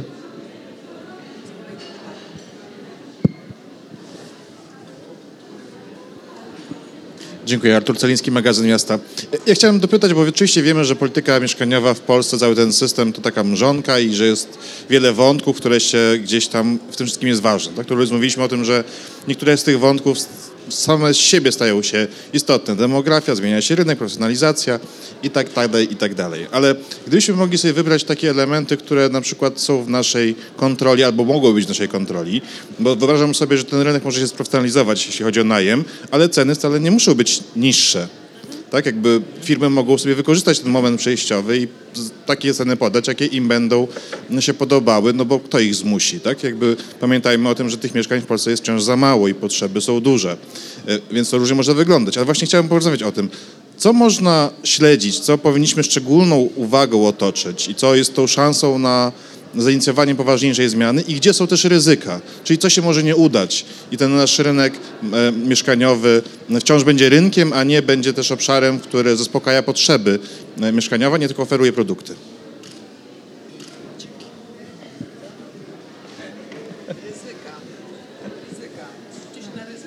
Nie no, ryzyka wiadomo są jakie, no, że ryzyko jest takie, że będzie coraz drożej e, we wszystkich obszarach. Tak, a potencjały jest takie, znaczy, znaczy jest już na czym budować, bo nie tylko na poziomie rządowym, ale i na samorządowym zaczęły się pojawiać e, po prostu polityki mieszkaniowe czy programy mieszkaniowe. Zresztą ty Artur dobrze pewnie pamiętasz, że jak zaczęliśmy Kongres Ruchów Miejskich w 2011 roku, to w pierwszych tezach nie było mieszkaniówki. Tak, znaczy to, że my rozmawiamy w ogóle o mieszkalnictwie jako jakimś takim obszarze interwencji, no to jest jakaś taka dyskusja, która jest stosunkowo, stosunkowo młoda. Więc to, co trzeba według mnie robić, znaczy po prostu jak ktoś już deklaruje, czy, jak, czy robi to Wrocław, czy robi to Warszawa, czy jakieś inne miasto, czy to pilnować tych obietnic, żeby one nie były obietnicami bez pokrycia, no bo one z jakiegoś powodu się po prostu znalazły w tych kampaniach. I to, co jest fajne z, z mieszkaniówką, to jest to, że chyba teraz poza pewnie jakimiś skrajnie neoliberalnymi partiami e, nie ma żadnego ugrupowania, które powie, że nie potrzebujemy dostępnych cenowo mieszkań. Tak, I e, na tych deklaracjach po prostu można budować wszystkie rzeczy, tylko to jest bardzo trudne, tak? no bo odruchy mamy zupełnie inne. Do tego, y, jeśli chodzi o ryzyka, ja bym powiedział, że mamy sporą szansę, żeby przespać y, stworzenie tych mechanizmów, które też funkcjonują na mocno rozwiniętych rynkach najmu, czyli trzeciego sektora, który jest operatorem obiektów pod wynajem. bo takie przykłady mamy praktycznie w wszystkich krajach i Beneluxu, i skandynawskich, gdzie mamy trzeci sektor, który albo jest, wynajmuje akademiki, albo wynajmuje mieszkania na wynajem, więc mamy prywatnych operatorów, którzy albo oddają mieszkania trzeciemu sektorowi, który automatycznie oczekuje na dużo mniejsze zwroty, bo tak naprawdę musi tylko opłacić wszystkie bieżące rzeczy. I tam to jest jedno z narzędzi, które sprawia, że mamy prywatnych operatorów, którzy działają dla zysku, jak tylko mogą, to właśnie o czym Artur wspomniał, próbują podnosić te ceny, żeby zwiększyć swoje marże, ale mamy też trzeci sektor, który pilnuje tego, żeby te zyski były tak naprawdę na minimalnym poziomie, właściwie może nawet nie zyski, to to się wszystko po prostu zwracało operacyjnie i wcale nie dąży do podnoszenia cen. I rzeczywiście, jeśli będziemy w stanie stworzyć ten mechanizm, gdzie być może część właśnie właścicieli stwierdzi, dobrze, ja chcę większego bezpieczeństwa, oddaję to tym podmiotom, które to wynajmują i to ciągle chodzi na rynku. Jeśli miasta tego nie prześpią, jeśli samorządy i również ustawodawstwo tego nie prześpi, żeby stworzyć takie mechanizmy, e, no to mamy szansę na stworzenie rzeczywiście y, tych wszystkich szczebli, które obserwujemy, bo to, co my dzisiaj widzimy, no to tak samo to, o czym ja napiszę, no my wszystkie przykłady mamy. Po prostu wystarczy się wsiąść w samolot albo pojechać pociągiem, jeśli ktoś chce mieć mniejszy ślad, ślad węglowy i zobaczyć, co robią nasi sąsiedzi. Więc y, potem przyjść tutaj, przegadać to wszystko, co dopasuje, co można dopasować do sytuacji polskiej, co powinniśmy zmodyfikować, bo jednak mamy inne uwarunkowania, inną mentalność i tak dalej, i tak dalej. Ale no, mamy naprawdę od kogo się uczyć. Oni to musieli robić od zera, więc y, tylko po prostu wykorzystujmy to. Tak, są z nami na sali osoby, które lubią jeździć pociągami e, i zmniejszać ślad węglowy. I nie jest to jeden, jedyny poseł, Franciszek Sterczewski. Na pewno jest dużo takich osób. Cieszę się, że Franek słucha naszej dyskusji. Może będzie z tego jakiś urobek, jak to mówią. E, czy jest? Jest. Zapraszam. Natalia Świrska z firmy ADA. Y, Ja chciałam Wam bardzo podziękować na początku za tę dyskusję, dlatego że my jako mała firma od pięciu lat mówimy o tym, że najem będzie kiedyś y, wielki i w końcu jakby jest debata publiczna i można o tym porozmawiać w większym gronie. Tutaj się chciałam odnieść do Pani y, która mówiła jako pierwsza, y, że nie ma takich danych na rynku odnośnie cen najmu. Są. Tylko moim zdaniem państwo nie jest y, za bardzo zainteresowane, żeby te dane pozyskać, bo chociażby moja firma takie dane dostarcza. Mamy dane na temat opłat, na temat cen danych mieszkań, no jakby bardzo szczegółowo. To, co ja widzę, będąc na tym rynku, to to, że edukacja jest na poziomie nie chciałabym powiedzieć minusowym, ale też y, Hania też często o tym e, wspomina właśnie, że ludzie nie wiedzą. Lu- Ludzie, nie- em, jeden sobie tak podaje to ogłoszenie, drugi sobie y, media plus opłaty są, jest dziki zachód generalnie w Polsce, jeżeli chodzi o rynek najmu. Dlatego zastanawiam się po prostu, co się musi zadziać, czy to technologia, czy państwo, czy też te prywatne firmy, o których wspominaliście, żeby ten poziom edukacji wśród takich zwykłych ludzi był większy, żeby, żeby przekonać ich właśnie do tego, nie tylko to młode pokolenie, albo napływające tutaj, nie wiem, em, no, napływające z różnych krajów, tak, że ten najem jest wartościowy, bo o tym też nie było mowy podczas tej dyskusji.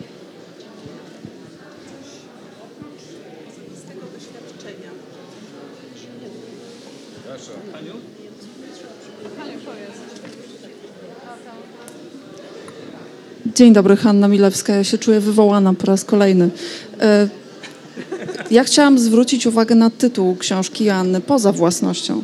Tak naprawdę, czy Państwo, jeżeli mieliby dobrze, że tak powiem, dobrą umowę, z którą będziecie się czuli bezpieczni, to będziecie się zastanawiać, czy to mieszkanie, w którym mieszkacie, należy do osoby prywatnej, jakiegoś właściciela, czy należy do funduszu, czy należy do banku, czy to jest wszystko jedno.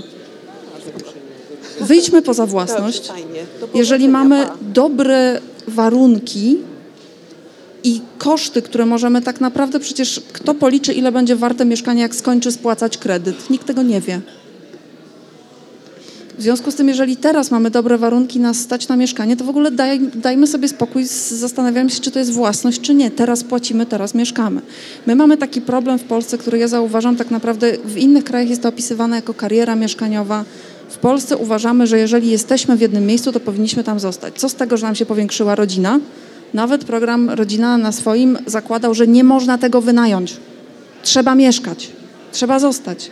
Natomiast jeżeli nam się rodzina powiększa, zmienia, e, potrzebujemy właśnie czy na przykład przeprowadzić się do miejsca, gdzie nie ma barier architektonicznych, to czemu nie najem? Mogę mieć własne mieszkanie w jednym miejscu i daję je na przykład operatorowi. To jest właśnie to zarządzanie najmem, ta dobra usługa dla wszystkich. Daję je operatorami, operatorowi, żeby on je wynajmował, a ja, ponieważ potrzebuję, nie wiem, większego, mniejszego, bardziej nasłonecznionego, mniej nasłonecznionego, to szukam dla siebie mieszkania po prostu tam, gdzie akurat jest mi potrzebne, bo będę miała bliżej do pracy. Także wyjdźmy poza własność. Owszem, wszyscy, proszę Państwa, za to płacimy i nadal będziemy za to płacić w jakiś sposób. Ale po prostu, jeżeli to będzie dobra usługa, to będzie bez znaczenia, czy to jest najem, czy to jest własność. No i mniej umów najmu. Różnych. Można? Y, ja chciałem się spytać o jedną rzecz, która mi się wydaje tutaj kluczowa, w nawiązaniu zresztą do Pani głosu. Otóż wyjście poza własność nie jest chyba kwestią dobrowolności. Jest kwestią absolutnej presji. To znaczy własność w świecie staje się coraz bardziej e, towarem rzadkim. I osiągalność własności staje się dla coraz większej ilości ludzi absolutnie niemożliwa. I nie ma powodu, żeby do Polski ten trend cywilizacyjny nie doszedł. Ale chciałem w związku z tym spytać się Ciebie, Joanna, o jedną rzecz. Bo bardzo ładnie określiłaś ten poziom startu myślenia o mieszkaniu na wynajem. Że to nie może być więcej niż 30% e, tego miesięcznego dochodu. Od tego zaczyna się myślenie o tym, co jest możliwe, a co niemożliwe. I to będzie oczywiście inne 30% osoby mniej zamożnej, a bardziej zamożnej zupełnie inne 30% i od tego będziemy budować sektorowo mieszkania na wynajem. I teraz pytanie, czy nie da się stworzyć takiej samej zasady, jeśli chodzi o państwo? Ponieważ mówiłaś przed chwilą o tym, że trzeba wywierać presję na jak we Wrocławiu, jak w Warszawie, jak w Gdańsku powstają fajne rzeczy, samorządy są tu partnerem. Ale przy tej konstrukcji, jaką mamy w Polsce, państwo nadal odgrywa kluczową rolę. Jak wygląda według Ciebie złota zasada działania państwa, podobna do tych 30%? I czy to, co się w tej chwili dzieje, czyli mieszkanie plus, według Ciebie spełnia tę zasadę, czy nie? Mieszkanie Plus mocno e, prototypuje, bo e, poza tym, że to jest taki specyficzny program, który musi się właśnie kalkulować dla do zera, trochę jak ty właśnie ty powiedziałeś, Przemek, te NGOsy, to tam jest taki program, on się nazywa Mieszkanie na start. To on zakłada, że się ludziom właśnie dopłaca do czynszu. Więc jeżeli ja bym miała jakiś swój radykalny e, projekt na politykę mieszkaniową, to on by się opierał na dwóch kwestiach.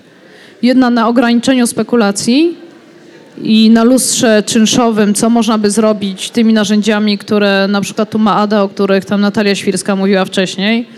To znaczy y, wrzuca się zdjęcia, wrzuca się lokalizację i nie ma czegoś takiego, że ktoś będzie 65 zł z metra po prostu za mieszkanie na e, Chorzej, które jest jakiejś kompletnej po prostu ruinie, ale ma dobrą lokalizację. E, A druga rzecz to właśnie proporcjonalne do dochodów, dopłaty do czynszów, ale do wszystkich. W sensie dla wszystkich powszechnie. Tylko do tego musiałby być stworzony jeszcze jeden ruch, taki można powiedzieć intelektualny, która nie ma nic wspólnego z własnością. To znaczy, że mieszkaniówka powinna być dla nas bardziej czymś takim jak transport publiczny i edukacja publiczna, niż e, dobro spekulacyjne albo posiadanie samochodu. I tu jest rola państwa. Państwa samorządów, tak? Tylko póki co nie ma tego konsensusu odnośnie tych 30% bo bardzo dużo osób przyjeżdża tutaj, do tego miasta i płaci po, połowę swojej pensji po to, żeby mieszkać w tym, e, mieszkać w tym mieście. A jednocześnie jest ta druga magiczna dana, czyli 18% średnio e, naszych, e, w- opł- znaczy naszego dochodu wyda, wydawanego na mieszkanie, który pokazuje, że jest cała grupa, dla której po prostu kwestia dostępności mieszkaniowej jest czymś kompletnie abstrakcyjnym. Tak, znaczy jeżeli rozmawia się z, z osobami, żeby to tak pokoleniowo pojechać, nie wiem, z twojego pokolenia, czy tam z pokolenia starszego, tak, które mają te mieszkania spłacone, dawne spółdzielcze, dawne mieszkania komunalne, to dyskusja o tych 30% e, to jest coś, co jest kompletną abstrakcją, bo oni płacą 10, 15, 20. Zresztą jak tutaj z Aliną Muzią Węsławowicz pracowaliśmy nad raportami, no to też to było bardzo mocno widać. Więc najpierw ten konsensus, a potem transfery. Transfery w ramach po prostu całej, całej wspólnoty tam, którą jesteśmy. I tylko pytanie wtedy, co z Frankowiczami? Tak. Waldemar Kamiński. E, Pytanie na przykład też, co z ludźmi, którzy podjęli te decyzje i zapakowali się na 30 lat, e, a okazuje się, że mogli po prostu chwilę poczekać i dostać e, bez, bez ładowania się w to, tak? Czyli takiej uczciwości społecznej, ale nie to miało być moim pytaniem. E, Zmierzamy e, silnie w kierunku, że mieszkanie ma być usługą publiczną. Tak ja, tak ja rozumiem to. Ym, nie chciałbym się odrywać od rzeczywistości, która polega na tym, że usługi publiczne generalnie padają. I wrzucając do tego koszyka kolejne rzeczy, które świetnie brzmią w takiej lewicowej frazeologii, tak? e, to jest świetne, bo kolejne rzeczy dorzucamy i, i zyskujemy poklask. Kolejne rzeczy będą usługą publiczną, a nie jesteśmy w stanie zapewnić usług publicznych na przyzwoitym poziomie. Te, które mamy, szpitale, szkoły, leżą. Tego się boję. Ja nie jestem, w ogóle nie, nie mówię, że nie dostrzegam problemu mieszkań i tak dalej, tak? Yy, Tylko, tylko boję się tego, że, że yy, to się łatwo, łatwo, że to jest ślepa uliczka, nazywanie kolejnych rzeczy usługą publiczną, tak? Yy, Natomiast taka, taki jeden, techniczna, techniczna rzecz, wrzuciła Pani tak jednym tchem pewne projekty, które w mieście były, Y, Stare Świdry, Port-Żerań. Port-Żerań to była katastrofa. Y, Miasto się zderzyło z mieszkańcami i pro, projekt się zakończył negatywnie i chciałbym, żeby to było odróżnione od sytuacji Starych Świdrów, który generalnie bardzo ładnie był przeprowadzony i zakończył się sukcesem. To jest w ogóle bardzo ciekawa sytuacja, e, bo ja celowo przywołałam e, ten projekt właśnie w kontekście tego, e, tego projektu. E, Osoby, które e, mieszkają e, w odległości Starych Świdrów, w tej bliskości, co ty mieszkasz, Portu Żerańskiego, mają odmienne zdanie, czy to jest genialna lokalizacja. Tak, znaczy problem z dogęszczaniem, to takim mądrym, obszarowym dogęszczaniem w Polsce polega na tym, że każde nowe osiedle, które teraz powstaje, przynajmniej w Warszawie, na tych nieużytkach, tak to nazwijmy, albo pustych przestrzeniach, to jest po prostu czysty pum mieszkaniowy. To są same mieszkania. Tak, na przykład to, co my się bardzo staraliśmy, pracując przy mieszkaniach 20-30, e, robić, to pokazywać, że e, zagęszczanie może e, iść, wiązać się z, z dostarczaniem usług publicznych, szkoła, przedszkole, zagospodarowane tereny zieleni, z których będą mogli korzystać okoliczni mieszkańcy i mieszkanki. Bo właśnie pieniądze. Tak? Znaczy, jeżeli będziemy w takiej sytuacji, że nie będziemy dogęszczać miasta i, to miast, i będziemy wypychać ludzi na coraz to dalsze po prostu e, obszary, to trzeba będzie tam wykupywać grunty, budować drogi. Tak? Znaczy, te pieniądze i tak będą wydawane. Dlatego dla mnie na przykład włożenie mieszkalnictwa jako czegoś, co jest naszą sprawą taką wspólną i co jest elementem po prostu naszego e, ekosystemu jest tak, e, jest tak szalenie ważne. Bo jeżeli będzie tak, że osoby, które mniej zarabiają, będą musiały w, konieczny, w konieczności po prostu godzinę stać w korkach, to pomijając ich po prostu ten prywatny dy- dyskomfort związany z cią- ciągłymi dojazdami, z tym, że od tego się głupieje, bo na to są badania, tak, że spada nam poziom inteligencji, jak spędzamy dużo czasu w transporcie publicznym, to będziemy mieć rozlewające się miasta, coraz więcej e, smogu i brak takiego pomysłu, jak bardzo mądrze dogęszczać. Zresztą gdzieś tutaj e, czai nam się taka jedna jeszcze książka, którą e, będzie wydawał e, mój wydawca w tym roku. Ona się nazywa po angielsku Soft City. I ona jest o tym, jak dogęszczać mądrze, po to, żeby wszyscy skorzystali. Znaczy, żeby to dogęszczanie nie wiązało się po prostu z obniżaniem e, komfortu ludzi, którzy tam mieszkają, bo to jest trochę tak, jak Przemek powiedział, tak? Znaczy, jak mieszkamy w mieście, to musimy dzielić tą przestrzeń z innymi ludźmi. I to są pewne wybory, tak? Nie prywatny ogródek i prywatny grill, tylko na przykład wspólny pa- park e, i grill w parku, albo grill na plaży. Nie prywatne auto, a przynajmniej nie prywatne auto pod domem, tylko raczej transport publiczny. Z tej gęstości też jest, e, są pewne benefity, które są e, oszczędnościami. Tak, no bo jeżeli ktoś ma auto i pewnie tutaj wiele z was y, ma, y, to to są takie koszty tysiąca złotych miesięcznie. Nawet jak się jakoś specjalnie dużo y, nie jeździ albo więcej, prawda, jak ktoś kupił nowy samochód i, i on traci na własności. I to, co ja tam też gdzieś tam proponuję, to jest pokazanie tego kalkulatora, czym się e, dla nas wiąże mieszkanie w osiedlach, które są taką, niby one są w mieście, ale tak naprawdę one mają charakter podmiejski, bo nie ma tam tych wszystkich innych rzeczy. Jakoś tutaj na Górnym Mokotowie, gdzie jest super gęsto, e, jakoś nikomu ta gęstość nie przeszkadza. No może tam poza kilkoma osobami, które uważają, że mają prawo do parkowania pod domem i jest to ich prawem człowieka tak? ale w większości tu się żyje dobrze. I zamiast myśleć po prostu o tym, jak stworzyć, nie wiem, na Białołęce, na Bielanach, czy tam na, e, na Chrzanowie podobną kwartałową zabudowę, może troszeczkę wyższą, z tymi wszystkimi takimi przyjemnymi miejscami, które sprawiają, że mieszkania tu, tutaj są adekwatnie do tego droższe, to mamy w głowie coś, co jest tym naszym doświadczeniem posttransformacyjnym, czyli na przykład osiedle Derby. Świetne osiedle na planie miejscowym, tak? Albo osiedle Marina Mokotów, tak? Da się objechać e, na hulajnodze skuterem, a obejść już, e, e, już niekoniecznie. Żeby po prostu łapać te różnego rodzaju benchmarki. Wtedy też te konflikty o przestrzeń będą troszeczkę inaczej wyglądały. Przecież tu też kiedyś nie było teatru w tej funkcji, tak? Był jakiś otwarty te, teren, postindustrialna przestrzeń, na którą można było wyprowadzać psy. Tak teraz jest tu coś, co jest przestrzenią i do wyprowadzania psów, i do przejścia z dziećmi, i jakąś taką przestrzenią, której możemy się tutaj, tutaj spotkać.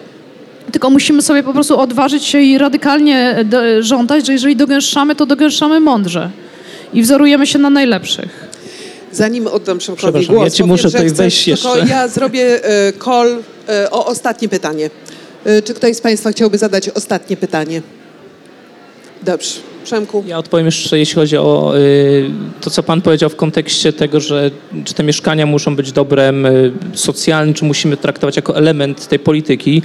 Y, wydaje mi się, że na starcie my moglibyśmy ograniczyć spekulacje, bo to, o czym też dzisiaj mówimy, to jest to, że dzisiaj się po prostu opłaca skupować mieszkania hurtowo, opłaca się podnosić ich wartość, opłaca się je trzymać, bo one rosną na wartości i tak naprawdę chyba tydzień temu wypuścił bardzo ciekawe porównanie HR Investment, Investment gdzie pokazywali y, proporcje y, cena, ceny metra kwadratowego we wszystkich metropoliach, wszystkich stolicach europejskich do zarobków. I okazuje się, że my jesteśmy po środku, że za y, średnią miesięczną pensję możemy dużo szybciej kupić mieszkanie w Brukseli, dużo szybciej możemy w Sztokholmie kupić mieszkanie, bo tam na przykład jest nałożony bardzo duży podatek na obrót nieruchomością i nagle się okazuje, że to się przestaje opłacać. Czemu dzisiaj dużo inwestorów inwestuje gigantyczne środki w Polsce? No z tego powodu, że zwroty z inwestycji w Polsce są dużo lepsze niż zwroty w Niemczech. Więc zamiast budować tam, wolą u nas budować na potęgę albo skupować, no bo się dostaje dużo lepsze y, zwroty z inwestycji. Więc y, jeśli chcielibyśmy mówić o tym, żeby to mieszkanie było dostępne, no to z drugiej strony powinniśmy też trochę ograniczyć to, żeby tak naprawdę to nie był towar spekulacyjny, no bo jeśli na to pozwalamy, no to się okazuje, że zaczyna się ta gra, o której wcześniej Artur wspominał, czyli można podnosić, podnosić ciągle ceny. Bardzo dziękuję. Podsumowując już e, część oficjalną tego spotkania, bo rozumiem, że za chwilę się rozproszymy po to, żeby w bardziej nieformalny sposób porozmawiać z autorką o książce i zdobyć autograf. E, zacytuję kawałek ostatniego rozdziału, dla którego mottem jest rok 2020, ten, w którym jesteśmy w tej chwili, jako rok potencjalnej zmiany. Piszesz, przywołując raport mieszkania e, 2028, 2048 e, Doroty Jarockiej-Śródki i Kazimierza Śródki.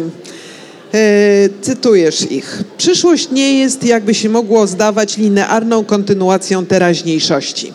Historia zna przypadki, kiedy dawno zapomniane rozwiązania na nowo znajdowały zastosowanie teraźniejszości. I wydaje się, że to jest jedyna rzecz, która nas uratuje. Kiedy nagle wszystko się pomiesza i z tego dziwnego pomieszania, którego być może zaczątkiem będzie lektura Twojej książki, wyjdzie jakieś rozwiązanie tego całego węzła, o którym dzisiaj tak pięknie autorka poza własnością Joanna Erbel mówiła. Bardzo Państwu dziękuję za spotkanie. Ja dziękuję.